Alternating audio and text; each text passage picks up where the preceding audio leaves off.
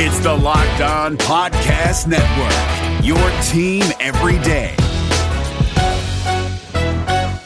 You are Locked On Celtics, your daily Celtics podcast, part of the Locked On Podcast Network, your team every day. Man, I'm so, I'm so hyped right now.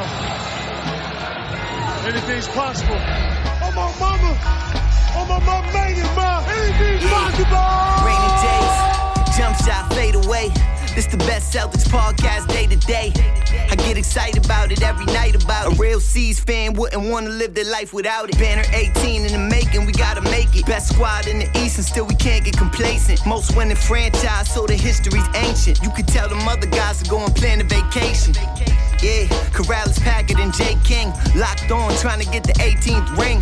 The most in-depth coverage that you ever gonna hear. Well respected in the city like Russell's career. It's Rain and Jay. Millie's. Welcome back. This is the Locked On Celtics podcast here on the Locked On Podcast Network. And today, I, John Karalis of the Rain and Jays, am going to have a conversation with Tony East of the Locked On Pacers podcast. Continuing our crossover shows here for the playoffs, A little taste of the hosts both both sides of a series.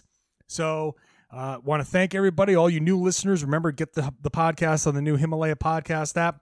Google Play, Stitcher, Apple Podcasts, all the places where we get your podcasts. You can always tell your smart device in your car at home to play podcast Locked On Celtics. And now, here's the conversation between me and Tony East of Locked On Pacers. Locked on crossovers continue here. Locked on Pacers, Locked on Celtics. Tony East here with Locked on Pacers. I cover the Pacers over at 8.9 seconds in for the West Indianapolis Community News. On the other line, Locked on Celtics, one of their hosts, John Karalis. John, how are you? How's Indy? I'm doing okay. I've been in Indy for a few hours. So far, so good. Had a you know decent dinner, nothing spectacular, but it was uh, you know get myself some barbecue chicken. Been sitting there, have a couple of drinks at the hotel bar, watched a little bit about uh, this uh, Sixers Nets game. Yeah. And uh, now I'm just kind of just chilling out a little bit. Do you see Brad podcasting. today? Does Brad love being back home? You know, it's funny. Brad was asked exactly that question, and he was like, "You know what? Basically saying it's a business trip. I'm going to be holed up in my hotel. I'll see people in the summer." So I don't think. Brad's like out and about, like just enjoying whatever scenery exists in He's downtown only like 20 minutes from Butler. That surprises me. Yeah, well, I mean, he's he. Look, that guy is focused. I wish I had yeah. ten percent of his focus. That would that would help me out a lot.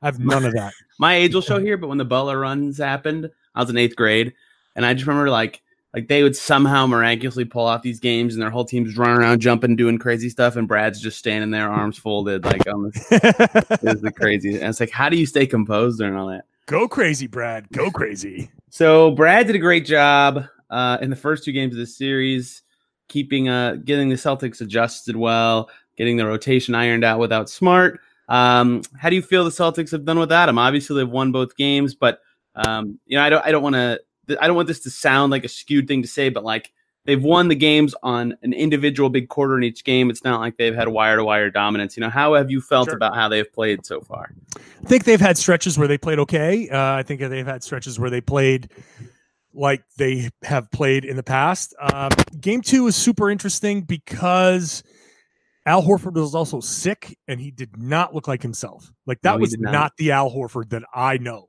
And he was clearly like a shell of himself. And so no Marcus Smart and half an Al Horford is really, really tough. Uh, and they rode Al Horford really hard late in the game, and, and he did just enough, uh, especially in the fourth quarter, pulling Miles Turner away from the basket. But uh, they they did what they needed to do. Uh, but I was not a fan of how much Daniel Theis I saw, especially Daniel Theis, shocked me. Marcus Morris, and oh my god, that was like when when he um when he checked in. I was sitting there looking to, to the Raiders next to me. I was like, "What's happening here? What, what what's Brad Daniel doing?" Theis Yeah, but it was For- because, for it was because Al Horford is sick. Yeah, they really had they really had little choice. I mean, you had uh the they they touted the whole two big lineup, and then I think Brad went away from the two big lineup because it it wasn't it- wasn't working for them offensively, and I think he wanted to go small, but he also had a sick Al Horford. So instead of Al Horford and Marcus Morris on the floor, it was Daniel Tyson, Marcus Morris on the floor. And that is a slight drop off in talent. So, uh, but Horford has been amazing. he's, yeah. I mean, just from your like, perspective, like the way he's able to flip from perfect pick and roll defense on Sabonis, who I think the feat of the series. Kyrie had 37 in a game, and I'm going to talk about how and crazy it is that Al Horford held Sabonis to one shot attempt from the field because his defense is so good. Seamlessly flipping from defending those pick and rolls to being glued to Miles Turner on the pops, containing ball handlers all at once. It's unbelievable. Yeah, I mean that's he didn't do much offensively. I think he was doing all of his work uh, on the defensive end, expending all of his energy on the Yep. defensive end. Which that's that's what they needed. They needed somebody who could switch. They needed who's somebody who can who can cut off the the bigs and in who could curtail the progress of guards trying to run off the pick and rolls. Um, and I think the uh, the offensive side, he just kind of sacrificed and and and picked his picked his spots. Um, he still played. Uh, what he ends up playing, uh, thirty seven minutes, which is wild for him. Uh, I'd say. I'd say probably 15 of those were like just I'm on the floor because I have to be and because I need somebody to pay attention to me uh, from Indy's defense and that was it. Uh, if this was a regular season game, I don't think he would have played. Um, in fact, I saw him walking back to the trainer's room talking to a doctor, and he was like, eh, basically saying, "I don't feel great, but I'm good enough," and that Yeah. that that was it. Man, it's like he's not a rebounder, and he's led both games in rebounding. Blowing my mind. Um, Yeah, he, Well, I he's mean- been crazy to me. he can still he can still get on the board. Like he has a reputation for not being a rebounder, but a lot of it's because he has spent a lot of time. Like early in his career, he was spending a lot of time at the four and away from the rim. Uh, now that he's playing a lot more five and guarding fives, especially in this new NBA, he finds himself around to get those rebounds a little That's bit more. That's fair. Yeah, he that game too. He was he was my biggest takeaway. I mean, Kyrie hit everything. I'm not t- trying to take away from how incredible he was in that game down the stretch. Everything worked for him, and Tatum was really good too. But Horford's D was the hallmark to me because I'm embarrassed by giving up 31 and a fourth and in a quarter. You have to have if you're, I mean, have to have if you're the Pacers, but only scoring 12, and it's like just miss after miss. It, it is such credit to the Celtics defense to just clamp down at that time, and that's part of why they scored 31 as well. It was just such an impressive defensive quarter to me. Right. I mean, this is another stretch. Like there were a couple of layups. Like Thad Young was Oh, backing backing Jaylen Brown down, and he hit that little baby hook shot, and it bounced four times and then fell off the rim. Like there were like two, I felt all, like two or three of those games. shots. They, the Pacers have probably had like 15 of those shots in these two games. Yeah, um, and I feel like that's that's very unfortunate for you guys. Um, there's always it always seems to be one stretch where that happens, and like there's just that's just how it goes. Like he just missed in a very painfully way, very painful way, but he just he just missed that shot. Um, and you spend so much energy trying to back Jaylen Brown down to that point that that you just miss. Um, I think the game turned when Miles Turner hit the bench. Yeah, Uh, Kyrie was very high praise about his D. Yes. Um, when he hit the bench to start the fourth quarter, Celtics made that run and shaved eight points off that lead. And that's when Kyrie came in and gave the Celtics a lead. Um, I think you can go back to the, well, we just missed shots from the Pacers perspective. Uh, you shot, but you shot 44%. Uh, the early part of the game, it, the shots were falling. Uh, but that third quarter where Miles Turner just erased everything. He was. Everything. I've never seen a guy um, play that kind of defense at the rim. Like that's the best I've seen Miles Turner play defense. Um, it and it was like he was making the Celtics look comically bad. Like I, Marcus Morris threw a shot over the back of his head, like falling away. Uh, But at the beginning of that fourth quarter, he was on the bench, and the Celtics were like, "Ah, the rim! I see the rim, and I I'm going to attack rim." it." uh, so my question for you is, like, what do you do at that point? First of all, that was some elite level defense by Miles Turner, and he's capable of that. And I'm I'm sure he can play that again. Can he reach that level of elite level defense again? And secondly, when he does hit the bench, what do you do? Yeah, well, a lot of the the regular season, their the Pacers bench has been good. They, you know, Cory Joseph's done an, a noble job on Kyrie to, in my opinion, uh, in these games. Obviously, you know, you're not gonna, no one's gonna look back on Game Two and remember Cory Joseph holding Kyrie to 37 points, but uh, you know, the efforts there, the energy's there. It's the stuff that I like to see guarding him. Um, but you know, between him and then Tyreke doing just enough in the pick and roll, we saw what he can be when he's on in game two. And Sabonis as that role man, that bench unit has been superb. And that's why they're able to get away with Turner on the bench for stretches, is because they can rely on Sabonis to be a part of a quality unit.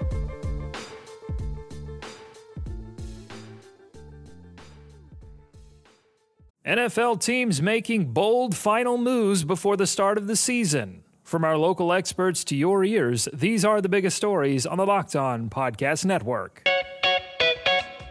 The Tennessee Titans have announced a one year deal with linebacker Jadeveon Clowney, reportedly worth $15 million. Tyler Rowland of Locked On Titans tells you if it's going to be enough to get Tennessee back to the AFC title game. In other moves around the league, the Miami Dolphins named Ryan Fitzpatrick starting quarterback, which means Tua will be back up for the time being. And the Detroit Lions have agreed to a one year deal with running back Adrian Peterson. Peterson was released by the Washington football team last Friday. For more NFL news and analysis, subscribe to the new Peacock and Williamson NFL show and listen to a brand new lineup on Locked On NFL. They'll have division previews every day this week. Local experts on the biggest stories. It's the Locked On Podcast Network, your team every day. You're up to date on your favorite team, but what about the competition? Here we go! John Hollinger and Nate Duncan are evaluating every bubble contender on Hollinger and Duncan. Rejecting the Screen goes behind the scenes with in depth interviews, and the Locked On NBA podcast is recapping games daily. Let the Locked On NBA network of podcasts take care of your NBA bubble scouting reports. Hollinger and Duncan, Rejecting the Screen, the Locked On NBA podcast. Subscribe to the best trio of NBA podcasts on the planet, wherever you get your podcasts.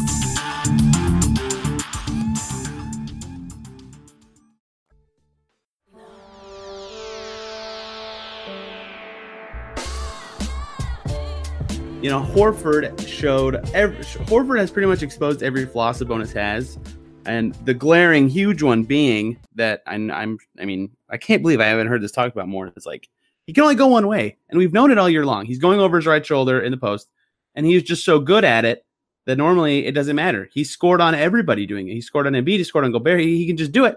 But Al Horford has figured this out. He has figured out where to stand. He's figured out when to put his arms up. He's figured out when to to dive in as the help man when they double him, just to cut off that right shoulder turn and make it impossible for him to get a good look. And it is working so well. And it was working so well in game one that in game two they said, okay, Sabonis, now we're gonna have you be more of a passer. But when only Tyreke is hitting shots on your second unit, that didn't work very well. It's just they just figured out how to stop him and make his impact so low that that Turner has beyond playing very well in defense looked even more important than he normally does. Yeah, I I think it's funny to hear you speak, and I don't know what your opinion of Al Horford was before.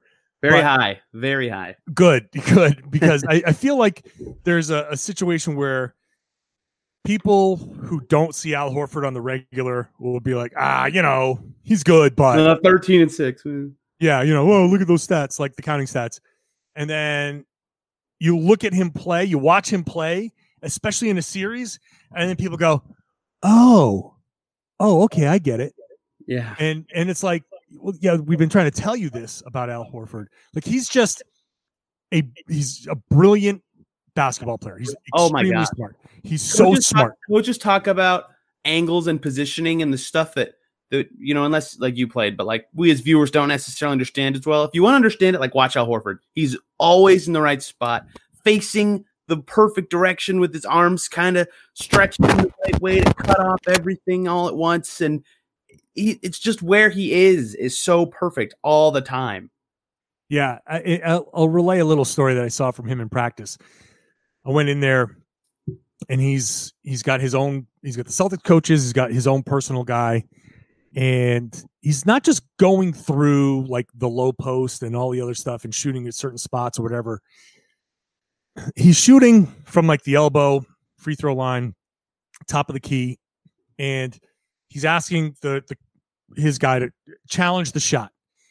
And the guy challenges the shot, and and Al's like, no, no, no, do it from this side, and and get your hand like here, up at this angle, and challenge it here. And then the guy challenges his shot like he's like, yes, exactly like that. So he is so precise that he wants to practice his jumper against a, a he knows exactly what's happening, how the defense is playing him, from which angle the defender is coming. He's practicing a specific shot for when the guy uh, after he sets the pick and he pops out that the guy is coming from this angle from that spot on the floor and he's coming and he's getting his hand right about here in my face so do that and get your hand here in my face so he can replicate that so he can work on that shot that's the level of precision that al horford and i'm sure other players but i just saw al horford doing it.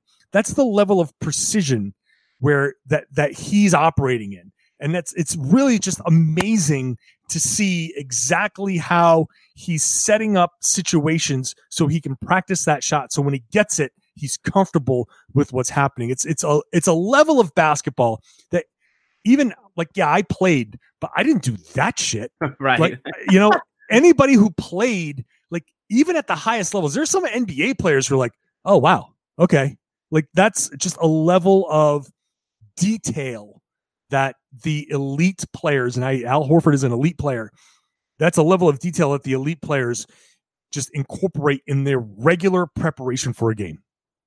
Yeah. Yeah, absolutely right. I want you to do thoughts now because I've done more. Talk about what you see from from the Celtics and the Pacers. So, uh, from the Celtics, I saw um, it, it, kind of progressed. So, at the beginning of the game, the Celtics they they still had like their chemistry type issues. Like the, when you don't have a, a Marcus Smart on the floor, you take away a primary ball handler where even if Kyrie's the one handling the ball and whatever, Smart's not looking for his offense. He's going to catch and shoot, and he'll take the open shot, but and he'll he'll make the right play, but he's not actively searching for his offense. Whereas Jaylen Brown does from time to time. And I think early on there were some drives, there were some attacks where it's just like not now, Jaylen. Uh, and there's still because he spent the entire year minus the first 20 games doing that and on the second unit. And I think once you're in that habit, you're in that habit. Right. So starting with these guys, and he's played with these guys, but when you come in, it's just different when you come in later on because you play with those guys and then they start to hit the bench and you get to do your thing. Um, so there's still an adjustment and I, I I don't love still I don't love how the games are starting for the Celtics. So they they, they did hit a bunch of shots. Um, they were up ten to two, and then all of a sudden they were losing like five seconds later. Yeah. So two. Sorry. I, I no yeah that's fine. Um, I think I mean obviously both teams were were hitting a ton of shots in game two early. Uh, the Celtics in the third quarter had some I'm going to dismiss the Daniel Theis lineups. Like that was weird, but I'm going to just throw that out because that's not, I think, something that Brad Stevens. It's not like he's doing that, and I'm like, huh, this is an interesting wrinkle. I don't think that's an adjustment by Brad Stevens. That's uh, Al Horford's probably you know sick and and needs an IV, but so we're gonna we're gonna buy time. This is just gonna buy us a few minutes.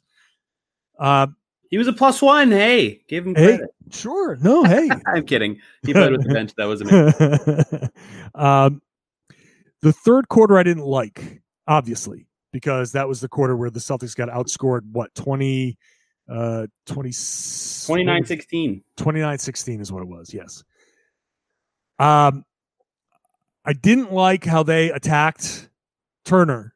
And I, I'm all about, Yeah, of course you did. Of course you did. Uh, I'm all about attacking the shot blocker. Like, make the shot blocker make a decision.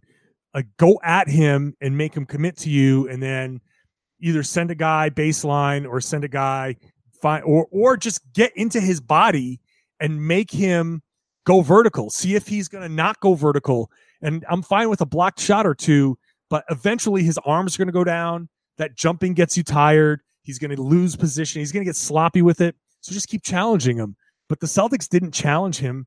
They kind of half-assed it, and they would like Jayson Tatum would kind of put his elbow out and then try to bounce off of him and do this kind of layup. But Turner is just so big and athletic; he just got to those shots anyway. So it's it's hard to it's hard to score on him. But like the way they were trying, I didn't like. Uh, I also didn't like that Brad Stevens. I, I don't like he how he handled that quarter. I don't like that he didn't stop the momentum uh, a couple times where I thought, you know, this would be a great place for a timeout, just to get you get, get you guys some rest, get you guys like to just s- stop the momentum. Like, but once Turner hit the floor, like that fourth quarter, they they turned it on. They their eyes got wide and they attacked. And once once they attacked, and I think in the fourth quarter you got um, and you tell me if I'm wrong in assessing this about the Pacers. Once the Pacers got discombobulated at the beginning of the fourth quarter, and once Miles Turner got back in and was ha- had to deal with Al Horford at the top of the key beyond the three point line, like the rest of the Pacers were like, I don't, I don't know what to do now. And That happened in the third quarter of game one too. yeah, They, they then- see seven shots from out. All of a sudden, they're like, "What the hell do we do?" We're make we're, every shot we make, even if it's good, doesn't go in. yeah. I, I do you think the Pacers get discouraged? Like, God, we're missing shots again, and they, they hang their Um, heads. Discouraged is, is the wrong word. That's not. I'm not saying your analysis is wrong because clearly, clearly there is a snowball effect. Right? It's happened two games in a row, and maybe it's a coincidence, but that this is the season. The season has seen this trend happen before, so there's something to this. To me, it's what happens is they break their rhythm. You know, they Mhm. they go to simplified sets like half that third quarter of game one was like okay Sabonis dho at the left elbow oh nothing's there again okay uh bonus dho at the left elbow oh dang nothing's there again it's like do something else Yeah, run it, it you know and and then because it's not working they get even more frustrated and it just keeps piling on and piling on. I've talked about this on the show before so everybody listening on my end has heard this ramble from me before but it's not so much discouraging it's just like they kind of get primal. They go they go back to like this instinctual one action that they that has worked well for them in the regular season and suddenly it's being contained by Tatum and Horford and it's not there and now they have nothing. And Yeah. it, it just it piles on and on and on and on and that's credit to the Celtics defense because you know step on the throat don't let off they, they keep it happening and then all of a sudden you have an 8 point quarter or 12 point quarter and those just can't happen they cannot happen in the playoffs that that's the reason they have lost these games is those two quarters Sure. Um, now, one thing that I brought up in the last podcast, last night's post game podcast, was Nate McMillan and the lack of creativity. That yeah I- well I- go ahead no, go ahead. No, I, No, no, no, no. I want to hear what what you mean by it before I. So. I, when before the game, I did like a YouTube live, and I said the it's imperative for the Pacers to get Bogdanovich going early, and preferably getting him some easy shots going to the rim. Yep. So agreed. uh, because that's Bogdanovich is a, a, a shooter. And as an aside, I thought the Celtics did a great job running him off the line, and the it, like he hit two huge monster shots, jump shots. They're also threes. hard as hell shots. yes, like I was getting on him for not hitting like the star shot.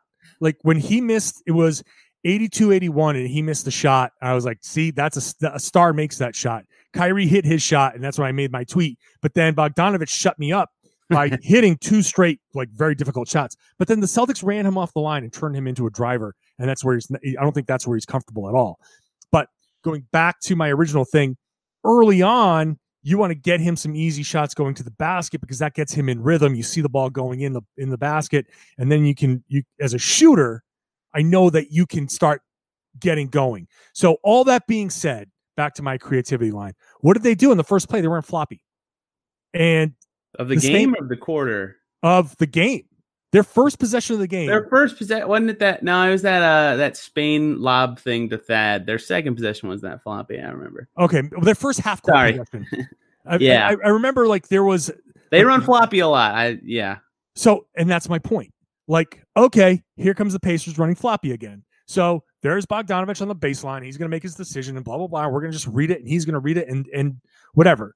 So and and they cut it off, and it, it didn't work. Now Bogdanovich had a nice game, but like, I wanted to see, like, if I saw it and you saw it, you agreed with what my assessment there of getting him going early and getting him some shots to the rim.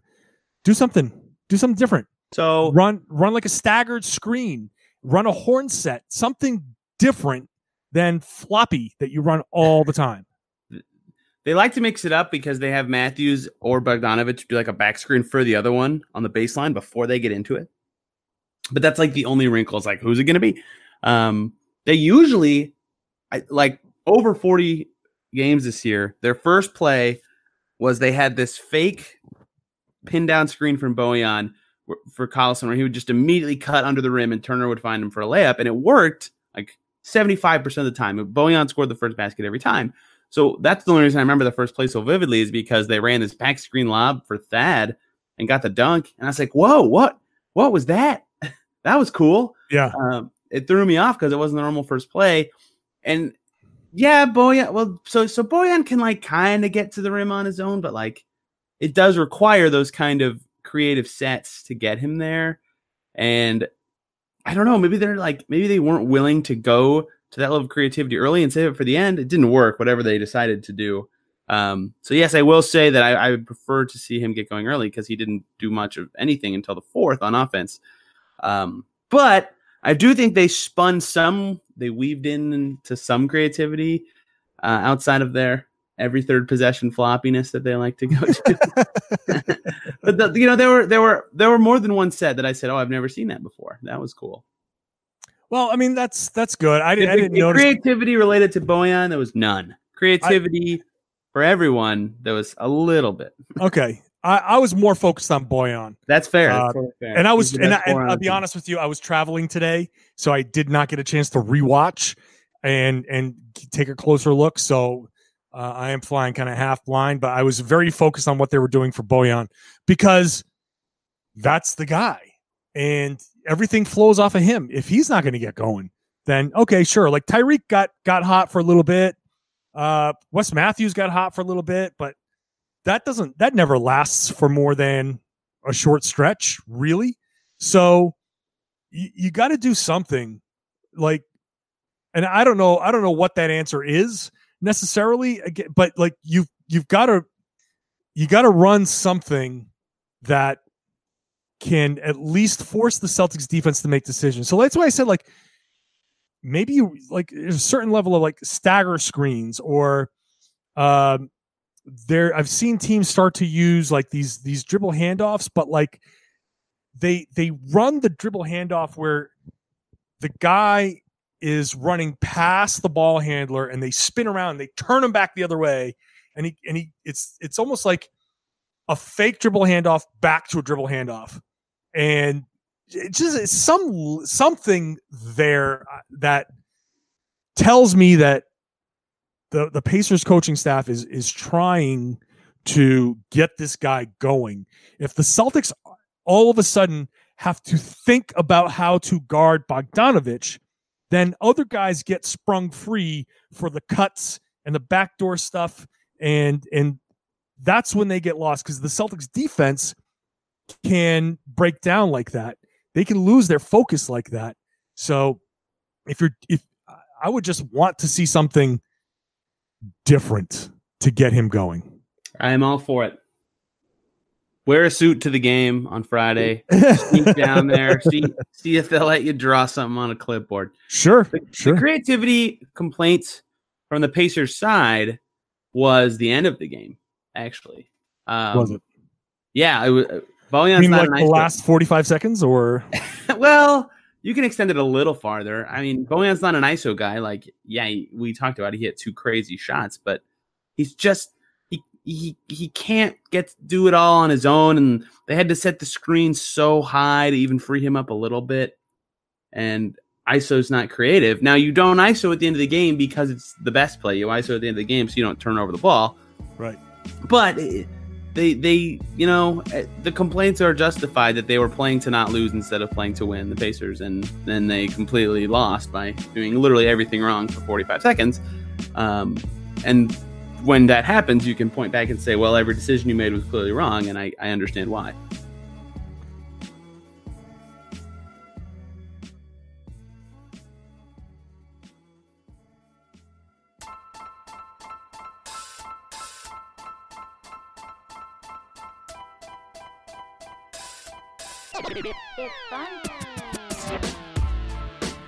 That last that last stretch. So Matthews throws the ball directly into the uh, Celtics bench. Wide open Celtics bench. But I mean, they were open. Jalen Renega was open, and he's a great shooter. So, um, but okay, that's fine. That happens, and uh, obviously, in that situation, you don't want it to happen, but sometimes that happens. What really is problematic from a Pacers perspective in that is that that was the end of the game, and there was still time to play, and there were still there were still opportunities to stop the Celtics and there were still opportunities to go score. But that pass out of bounds effectively ended the game because the Pacers completely unraveled. They, they, uh, for whatever reason, they completely lost their focus. And I think when Kyrie came down and the Celtics were up one, everybody in the building, myself included, I said it out loud. Kyrie is absolutely 100% going to take this shot and go for the dagger to to to end the game. And he didn't. He gave it up to Jayson Tatum, and Tatum drove, and Tatum gave it up to Gordon Hayward, who got completely free for an easy layup. Oh, so What? watching that play back, it's like I get why Collison stepped up to cut off the ball handler, but but he didn't. Ha- he didn't have to. It's such a split second. Like, oh my god, there's 30 seconds left. Decision. That's just like, oh it's, but it shouldn't have even shouldn't have even got to that point. no, it should not you know, have. like and and I think what I said in the podcast last night was uh what the Pacers are missing is that guy to calm everybody down and my partner Chris said like a glue guy and it, and I didn't even think of like Victor Oladipo I thought about a Marcus Smart like in that situation the thing that Indy needed most was a guy to rally the troops, clapping, saying, okay, forget it, guys. Here's what we're doing. Like, everybody focus. You've got this guy. Here's what we're doing. Everybody stay up. Like, there was no rah rah. There was no rally guy. There was no person on that team, on that bit. Nobody was like, come on, come on, we got it. Like, and I don't want to boil it down to some simple, like, rah rah bullshit, but that's what you needed at that time. It's- Somebody it's- to like It's usually it's usually Thad Young, but he was out of the game because they went, oh, five shooters, okay, and then yeah, he, wasn't, he wasn't there. that's that's the thing. Like sometimes you just need like when you're standing there staring off into oblivion, daydreaming. Somebody you need somebody to clap in your face and go, "Okay, wake up, focus." And Yeah. that that wasn't that wasn't there on the floor. Um, and I think that's the Pacers still had an opportunity. Stop the Celtics in that position, in that possession there, and they they had an opportunity to go down and score, especially the way that that went. I don't know. I I don't want to boil it back down to that you don't you don't there's a missing piece, but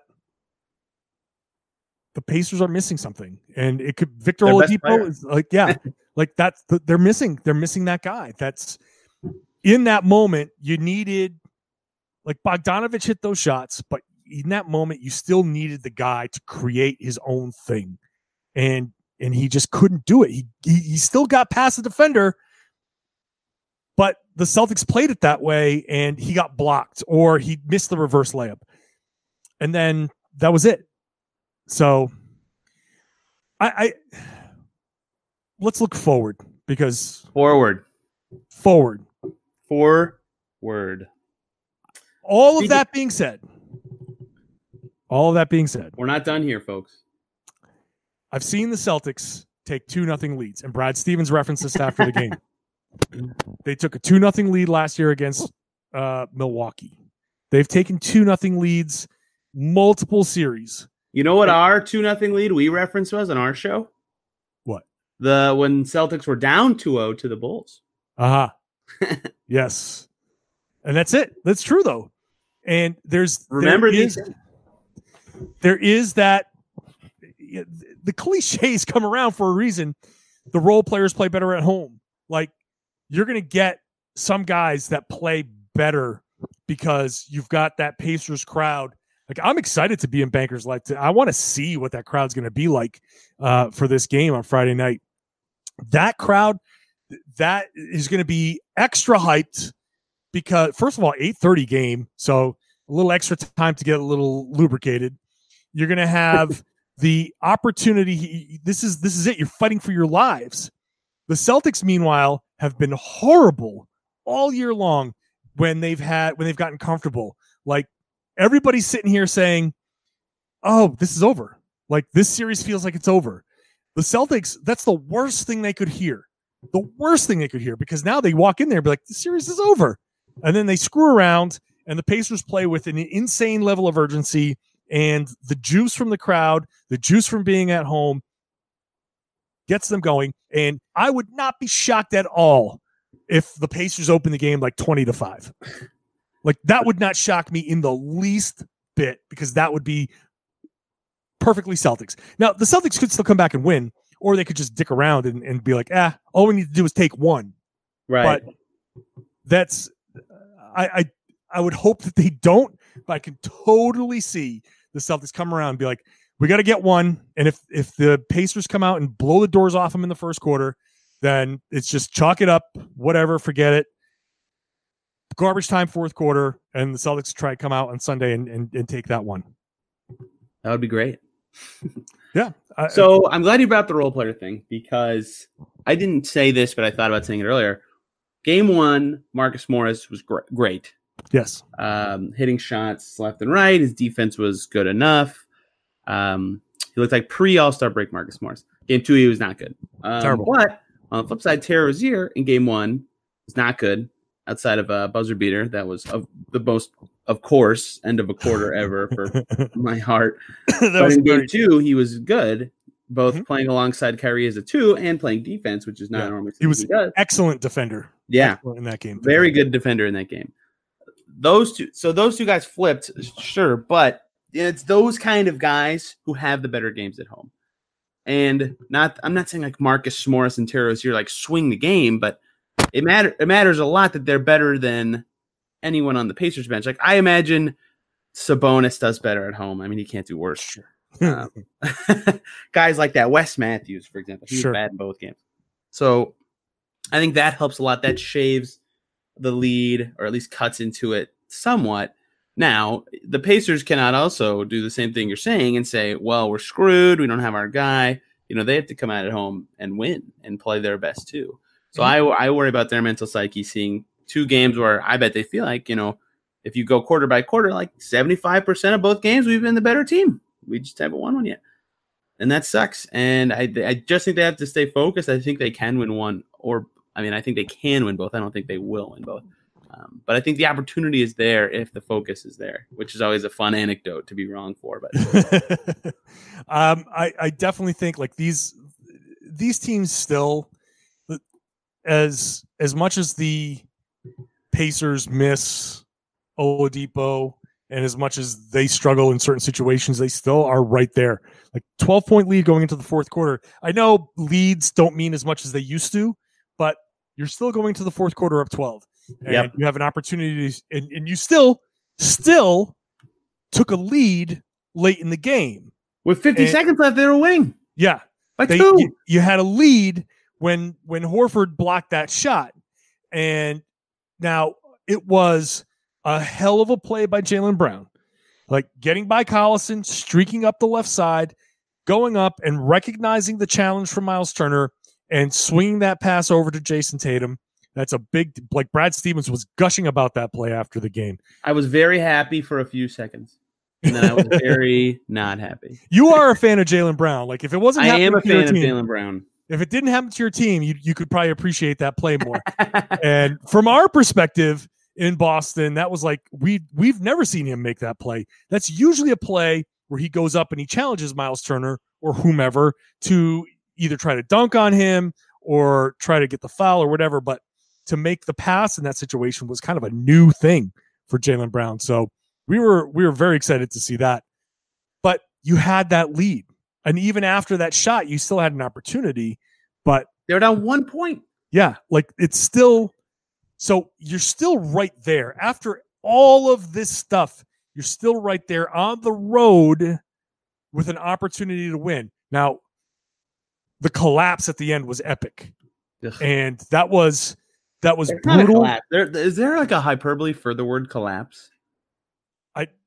It- I don't know. wh- The However, fall you- of Rome would Yeah. would be jealous of what happened in the last minute.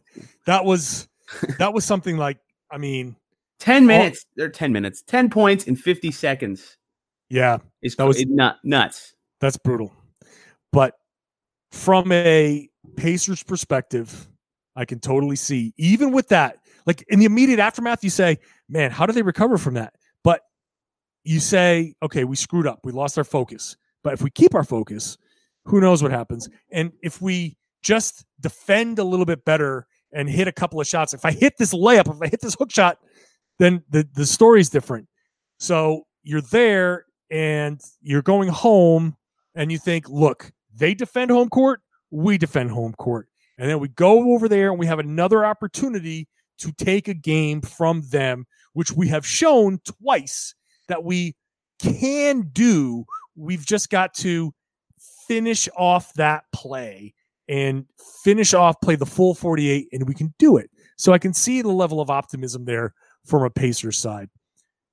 From a Celtics side, I feel like, you know, first game kind of figuring ourselves out. Second game, Al Horford was like a shell of himself for for at least offensively for half That's a shell.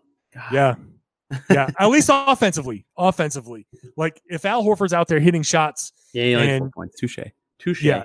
So if if on offense he's out there and picking and popping and hitting those threes, then then forget it. Like so each team has the the opportunity to say this could have been better for us. Yeah, I agree. Uh, I think there's a lot the Pacers can hang their hats on, particularly on the defensive end. Um, 99 84 scoring numbers is good. I'm okay with those. Uh, it's not great when you're only scoring 74 91, but uh, you can be happy with the defense and have a little more concerted effort focused on the offense. If you make, you know, one more three before the last 50 seconds, you probably win game two. Uh, game one, they missed nine free throws. Like that, I think they, I think they think they can do it, and I think that's going to be huge for them. I don't know that they will, but I predict that they that game three they will win. Game four, when uh, if the Pacers do in game three, both teams are officially zoned in, will be interesting. Yeah, I think I, I can totally see a game three Pacers win. I can totally see it. It just it makes so much sense for what what's at stake for them going home. I mean, this is this is the classic. I mean, it's not it's not really the the toughest prediction in the world to make that the team down 0-2 going home at game three is going to be you know ridiculously desperate um, and and playing better. And like I said, the Celtics team, this Celtics team has struggled with prosperity. Like they don't handle adversity well because they don't handle prosperity well. And that's you see that in all of the big leads that they've blown. And then once things start going downhill, they they haven't this season been able to right the ship. A little bit better in the playoffs so far, but um like I will say like that game 2 I've seen the Celtics lose that game a million times this season. Like after that third quarter, they they would lose their focus and and start trying to throw like haymakers and not play and, and, not do the things that they need to do to like get to the basket and score easy buckets and all that stuff. Like the way that third quarter went, I was like, I've seen this quarter before.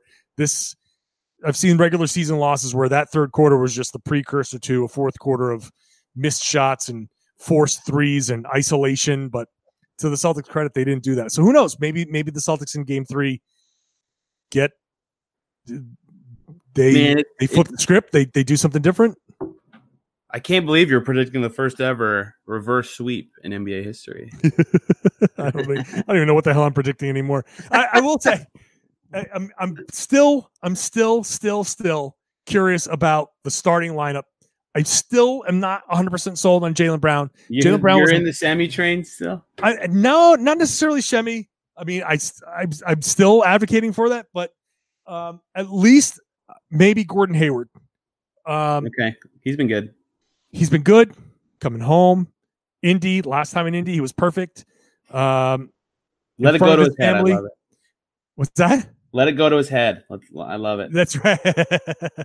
um, but the two reasons. The, the the first reason was what I just said that Hor- that uh, Hayward was was great in Indy the last time, and and maybe you want to have him alongside Kyrie, the the two ball handlers in there, and then secondly, Jaylen Brown was in foul trouble a lot. He he has a bunch of early fouls, so maybe Brad wants to save some of those and and not have Jaylen Brown be hampered by the foul trouble and and you get more out of him.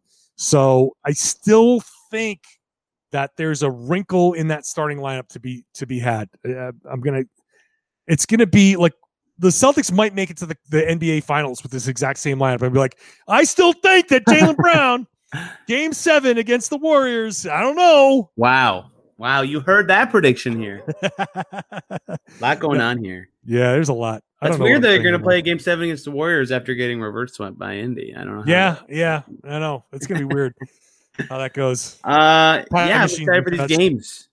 Uh, if you like hearing me and John, we'll be live in Bankers Life together tonight. Um, man, that's gonna be late. That's a late game. Late game. Thirty. Cool. Yeah, that's bizarre. Um, but I'm looking forward to being on the court of Bankers Life at like 11. It'll be cool. Yeah. Well, I Um, mean, jeez. Yeah, that's gonna be that's gonna be fun. Yeah, it will be awesome.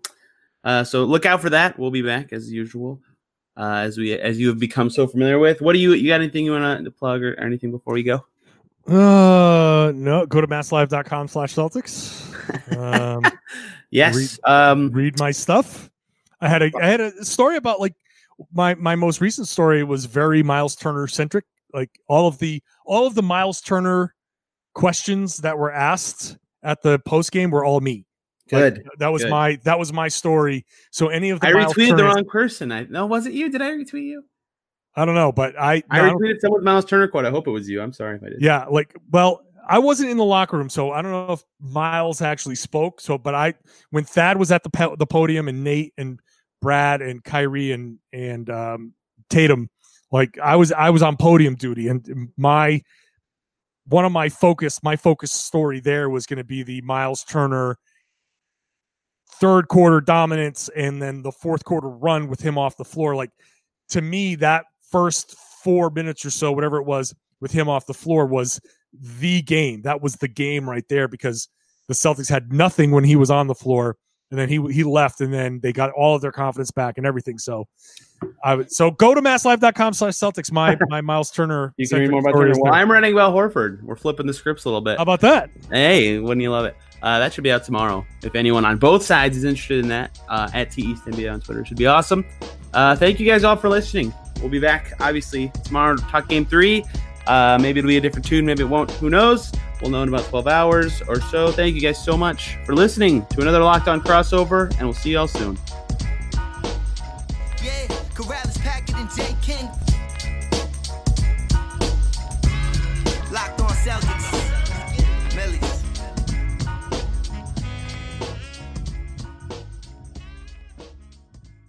Rejecting the screen has been retweeted by Kobe, Dame Lillard, and Vince Carter. So it's fair to say you should give it a shot. I'm Noah Kozlov. And I'm Adam Stanko.